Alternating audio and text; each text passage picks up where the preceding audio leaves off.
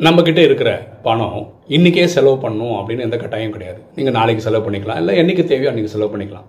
ஆனால் இன்றைக்கி வாழ்க்கையை நம்ம நாளைக்கு வாழலாம் அப்படின்னு வாழ முடியாது. இன்னைக்கு வாழ்க்கையை நேற்று நடந்த சோகத்தை பற்றியோ நாளைக்கு என்ன நடக்கும் அப்படின்ற ஆங்ஸைட்டியோ வேஸ்ட் பண்ணுறது புத்திசாலிதனம் கிடையாது.